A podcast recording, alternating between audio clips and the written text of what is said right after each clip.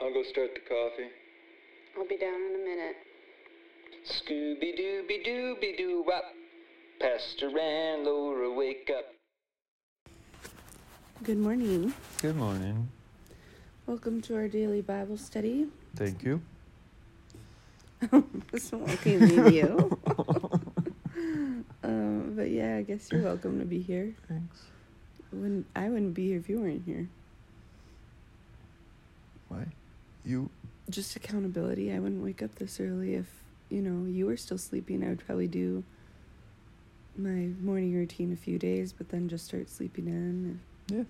It's good to have accountability partners. Mm-hmm. Keep you motivated.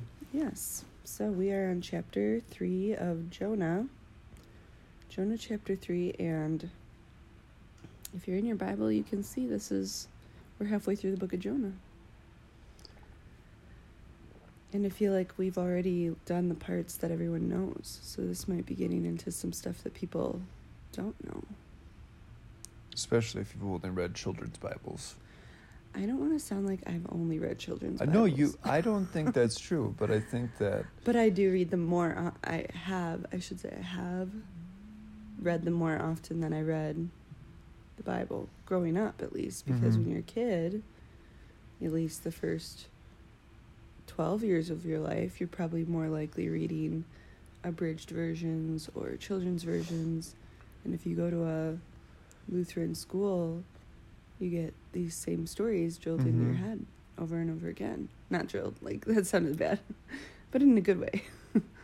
but you hear only the stories that people think are appropriate for children or at the level that children can learn. And then there's just some content you don't get into until you're in confirmation or you're in high school. And then if you don't go to a Lutheran high school, which I did, so we dug into some of this stuff. But if you didn't and you just went to confirmation most class, people don't go to a Lutheran high Right. school. I- yeah. so then I'm saying, when would you really dig into some of this stuff?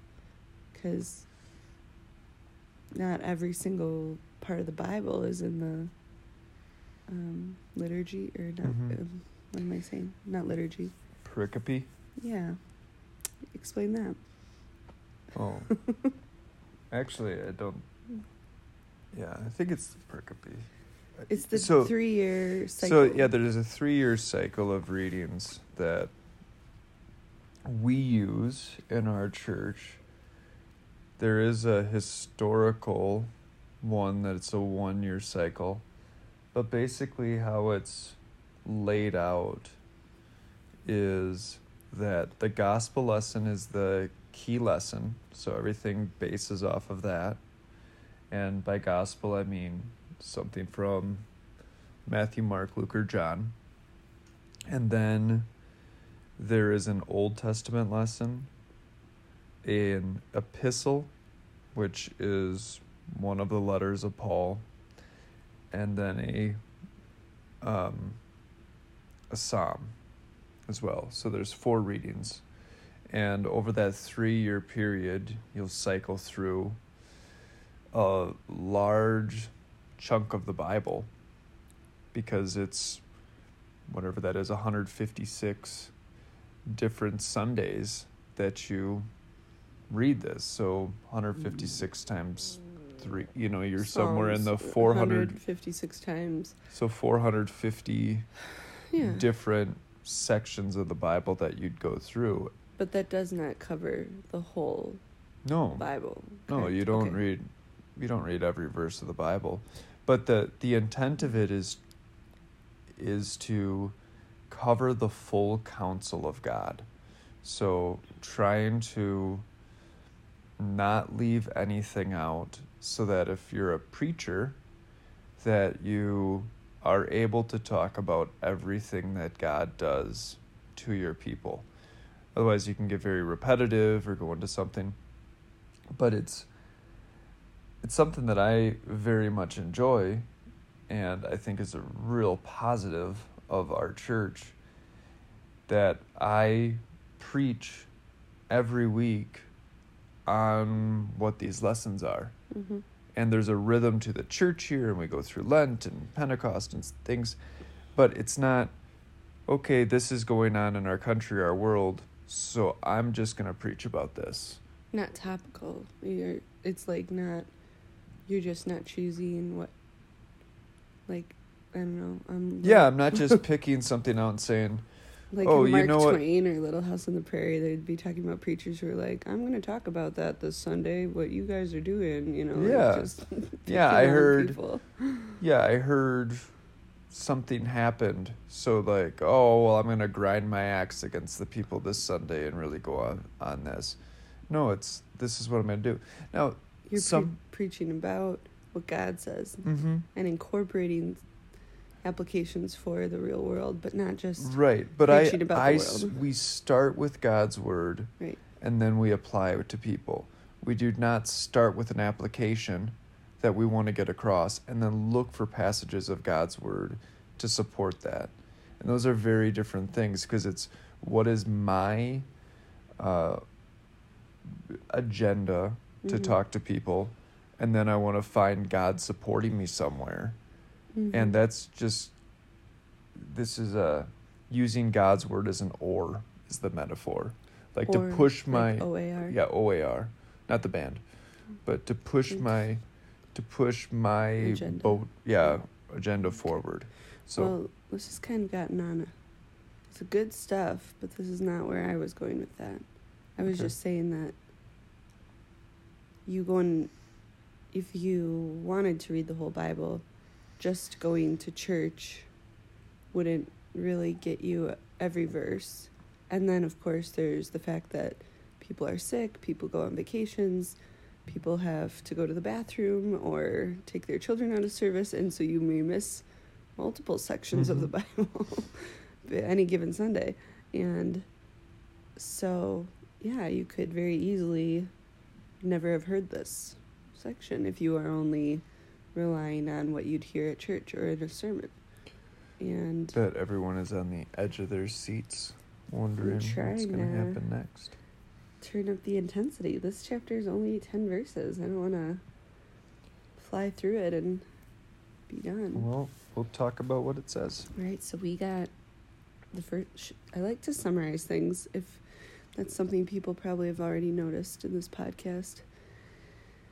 It's just a teaching and reading comprehension strategy that I just use in my daily life is constantly summarizing things that happen to me.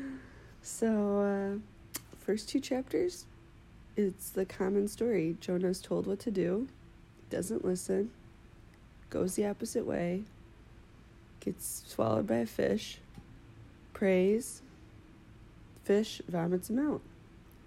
Now we're in chapter 3. Mm-hmm. So, what happens after he gets spit out on land? Let's find out. Jonah goes to Nineveh. 3 verse 1. Then the word of the Lord came to Jonah a second time Go to the great city of Nineveh and proclaim it to the proclaim to it the message I give you. Jonah obeyed the word of the Lord and went to Nineveh. Yay! That's actually where the story usually ends. You know, he Yes. listened and that's You listen. But now there's a lot more because there's, you know, what actually happens when he listens. Mhm. So, continuing on, verse 3, second half of it. Now, Nineveh was a very important city. A visit required three days. Um, quickly, quick, quick question there. It required three days? Like, you, when you walk in, you have to stay three days? Or it's just like so large that if you, he's saying, if you wanted to see the whole city, you have to really, like, No, it's not like that. We're okay. Well, if you're gonna visit New York, you can't just go don't for a go day. for a day. Yeah, you got to take a whole week. You know. Yeah. No, so the the newer translations are it's a it's a three days walk through it. Um, Um, so if you started walking, it would take you three days to get all the way across it, oh, and uh, the Hebrew it is a great city. so Um, important city could just mean like large city. I mean, it is also important, but there's a lot of notes in my Bible here. about how large it is.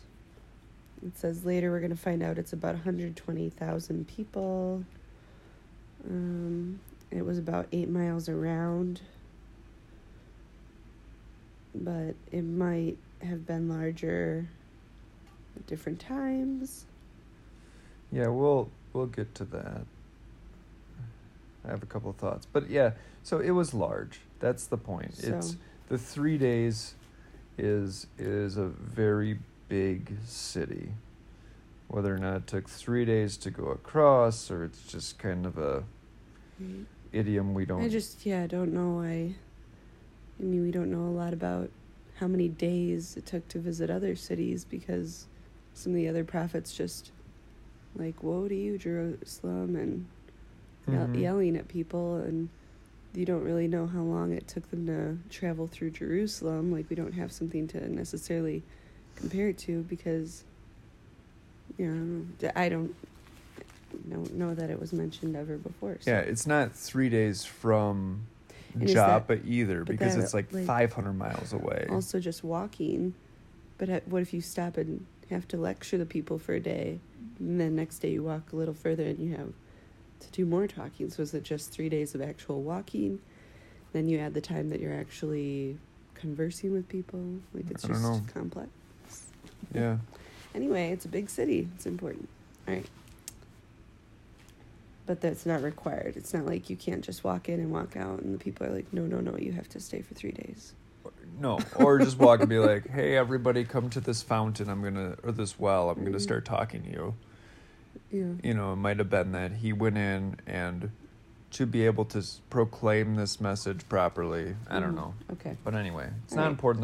The important part Moving is on. it's large. on the first day, verse 4 On the first day, Jonas started into the city. He proclaimed, Forty more days, and Nineveh will be overturned.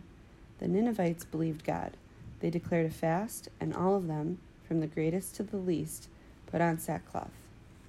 When the news reached the king of Nineveh, he rose from his throne, took off his royal robes, covered himself with sackcloth, and sat down in the dust. Then he issued a proc- proclamation in Nineveh. By the decree of the king and his nobles, do not let any man or beast, herd or flock, taste anything. Do not let them eat or drink, but let man and beast be covered with sackcloth. Let everyone call urgently on God. Let them give up their evil ways and their violence. Who knows? God may yet relent and with compassion turn from his fierce anger so that we will not perish. Should I read the last verse? What do you want to talk about? Let's hold it. Um, so, what do you I think this is interesting? Because we we read this a lot in the Bible of people putting on sackcloth and sitting in the dust or tearing their clothes, Mhm. and those aren't really things that we do. They're not at all things that we do No, anymore. No. Yeah, I, I mean that's that's something I know because, like I said, read the Bible before. But if you've never read it before, this could be a first time. Sackcloth is tradi- Just- a traditional way of showing you're in mourning, Yeah, it's Or- an itchy, uncomfortable clothing. trying to like torture yourself a little if you're feeling well, like all you're these things, putting dust on your head, um, wearing the sackcloth, these different things, Well, they're fasting as well. fasting. So they're ways of showing humility and suffering.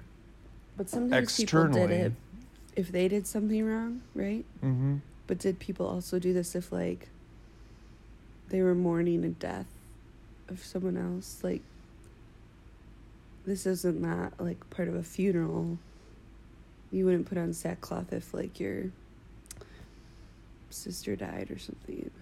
No, I think no, it's just, like, your sackcloth is more of personal warning Okay. and repentance of just showing that you are truly repentant on the outside of Did God what's inside.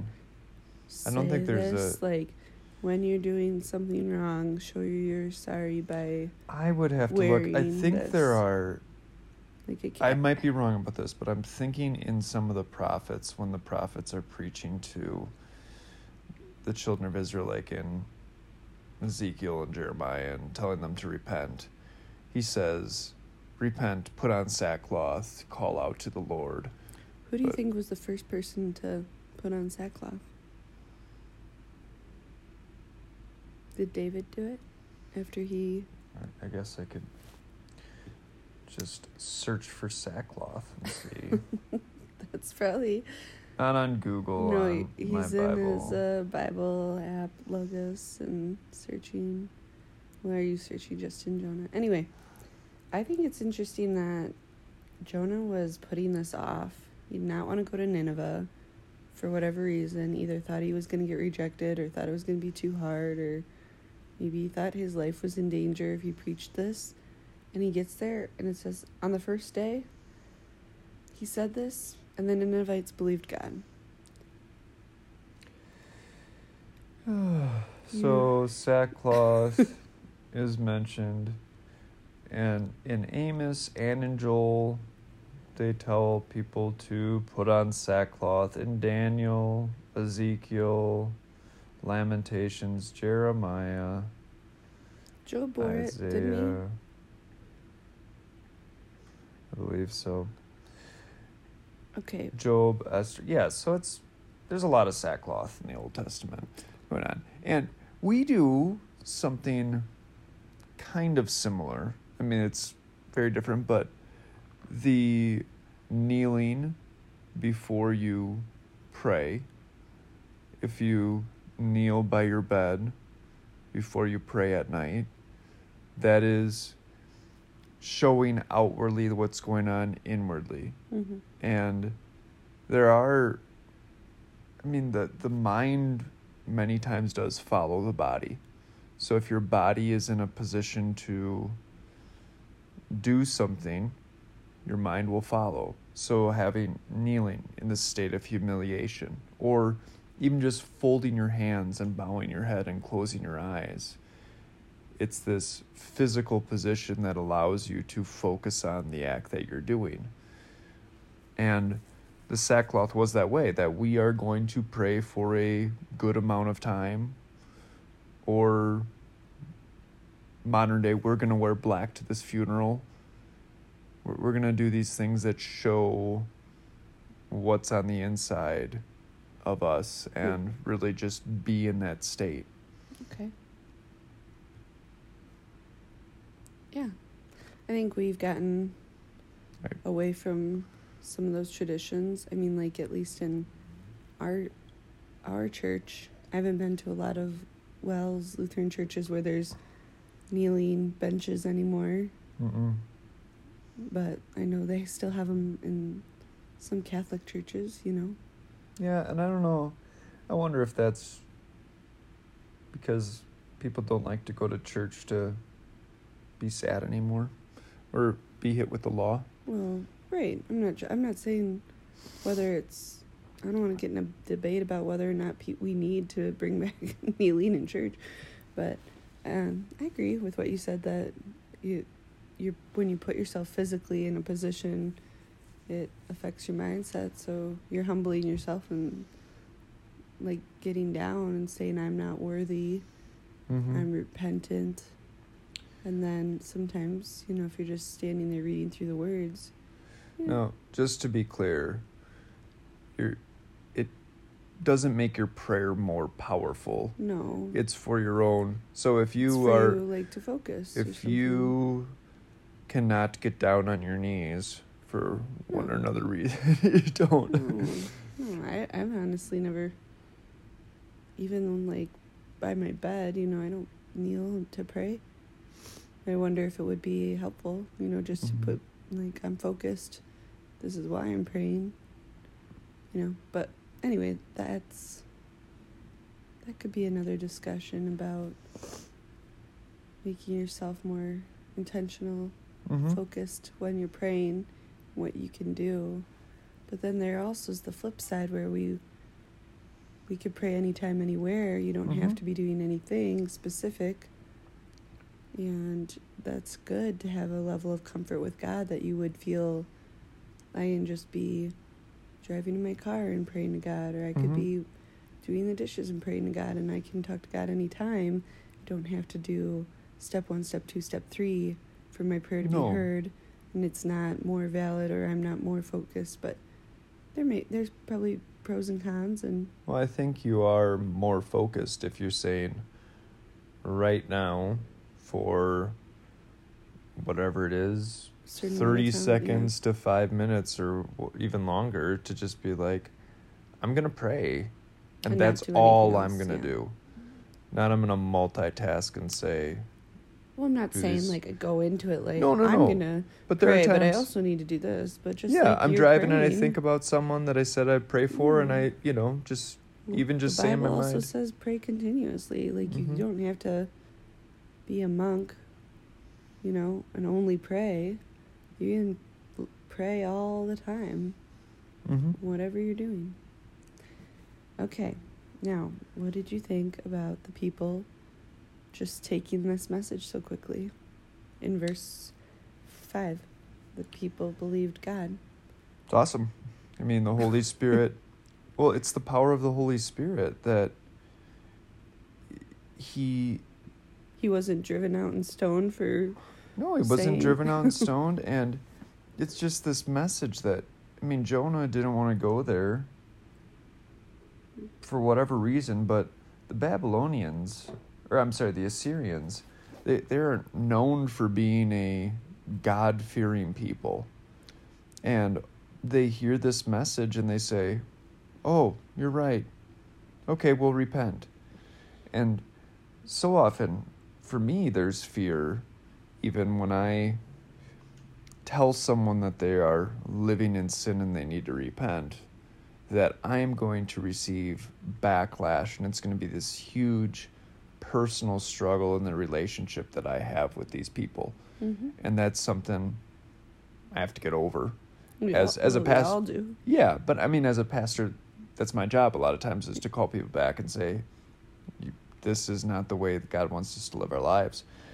But just how strong the Holy Spirit is, where people can just hear the message, you are living in sin, you're away from God. And sometimes people will just go, oh, you're right. Thank you. And then And- turn. And that's that's it. I mean, It's a good sign. It seems like they knew, you know, like they kind of knew already, like, yeah, you're right. This Mhm. wasn't like brand new news to them, so maybe they had a faith already or some, some something like that. But I think your your point I kind of just skipped over the contrast of this and Paul's journeys, where it was some believed, some did not.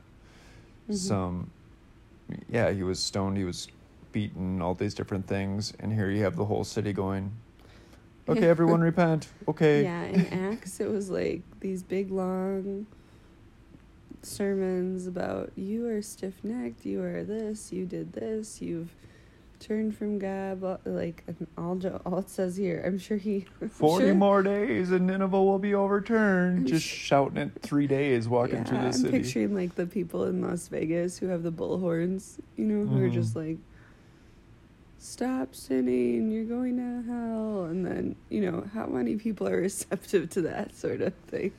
Well, I mean, he must have said more because there's there's not even a mention of God No, in his message there. they believed God. Well, right, not in his message. The next one says Yeah. they believed God. Um, and then, well, we've been sitting here going on some other tangents. I just saw in my notes in my Concordia Self Study Bible that verse 6, when it says the king of Nineveh, my note says that's actually the king of Assyria. Well, Nineveh was the capital city of Assyria. Sure, I'm not want to get into the governmental structure at the time, but it's not a sub ruler who's only like the mayor of the city. Just noting that this is the entire, this is going to be a much larger region than just Nineveh that could be mm-hmm. affected by this. Well, and it's it's interesting that the king is the one that comes up with the who knows God might relent from all of this. Yeah, And it's not Jonah going, if you repent. It's also not God saying, well, again, he if might you have repent. he might have said something like He repent and turn from your ways. Like Yeah. in his sermon, we don't know exactly what he said, but I think that's just another kind of mini sub point to just when we're preaching the law, to just preach the law, that our sins deserve eternal death. And leave that statement stand, that's true. Rather than saying, oh, you did something wrong, but it can be forgiven, like in the same breath. The law and the gospel are different things, and we need to teach both of them clearly. I know, but I, I think that it is important to time not like necessarily same breath. You want to let the law sink in, but you can't only preach the law. No, That wouldn't be good. I didn't mean that. I mean, when we're preaching the law, we preach the law. When we preach the gospel, we preach the gospel. They're used in tandem with each other. If we're only preaching the law, it's going to be awful. No one will know they're saved and they're going to hate God.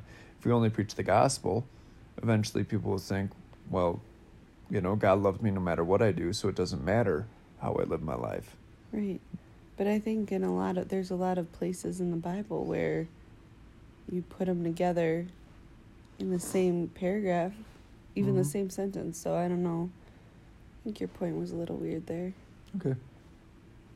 I mean, you do have to, depending on the situation, be heavy with the law or be heavy with the gospel, but it's all case by case. Mm-hmm. And if they're accepting this message on the first day and they're mourning, they're not just like, oh, you're mad at us? What do we need to do? You know, Mm-hmm. they're actually really, really sorry Mm-hmm. about, mo- about it. You Right. know? The goal now he needs to comfort them. the goal of the law is not just to make people feel bad. The goal of the law is to show them that they need a savior. And then and then you have to tell them who their savior is. We don't want them to stay in that guilt. So, It's good clear that, that up. I think it's good that there was that he probably did mention some gospel, which is why they have hope that they can turn it around, turn their lives around, and do the right thing, worship the true God. So, in conclusion, verse ten: mm-hmm. When God saw what they did and how they turned their evil ways, turned from their evil ways, he had compassion and did not bring upon them the destruction he had threatened. See? There's forgiveness. Mm-hmm. There is. And this is what God wants to do. Yeah. God God doesn't I don't know, I guess find enjoyment or his to to destroy his creation, to destroy souls that he has on the earth when he sends someone to him. I mean, he sent a prophet to him. If he really hated Nineveh, he would have just let it do whatever it wanted. But he sends his prophet to a city that's not in Israel, that's known for attacking the Israelites, to let them know that the path that they're going on is going to cause physical destruction and ultimately eternal destruction. So it's a wonderful example of God caring for more than just the children of Israel, but caring for all people. Mhm. And yeah, repentance and God's mercy Mhm. that's here. God's forgiveness. That's.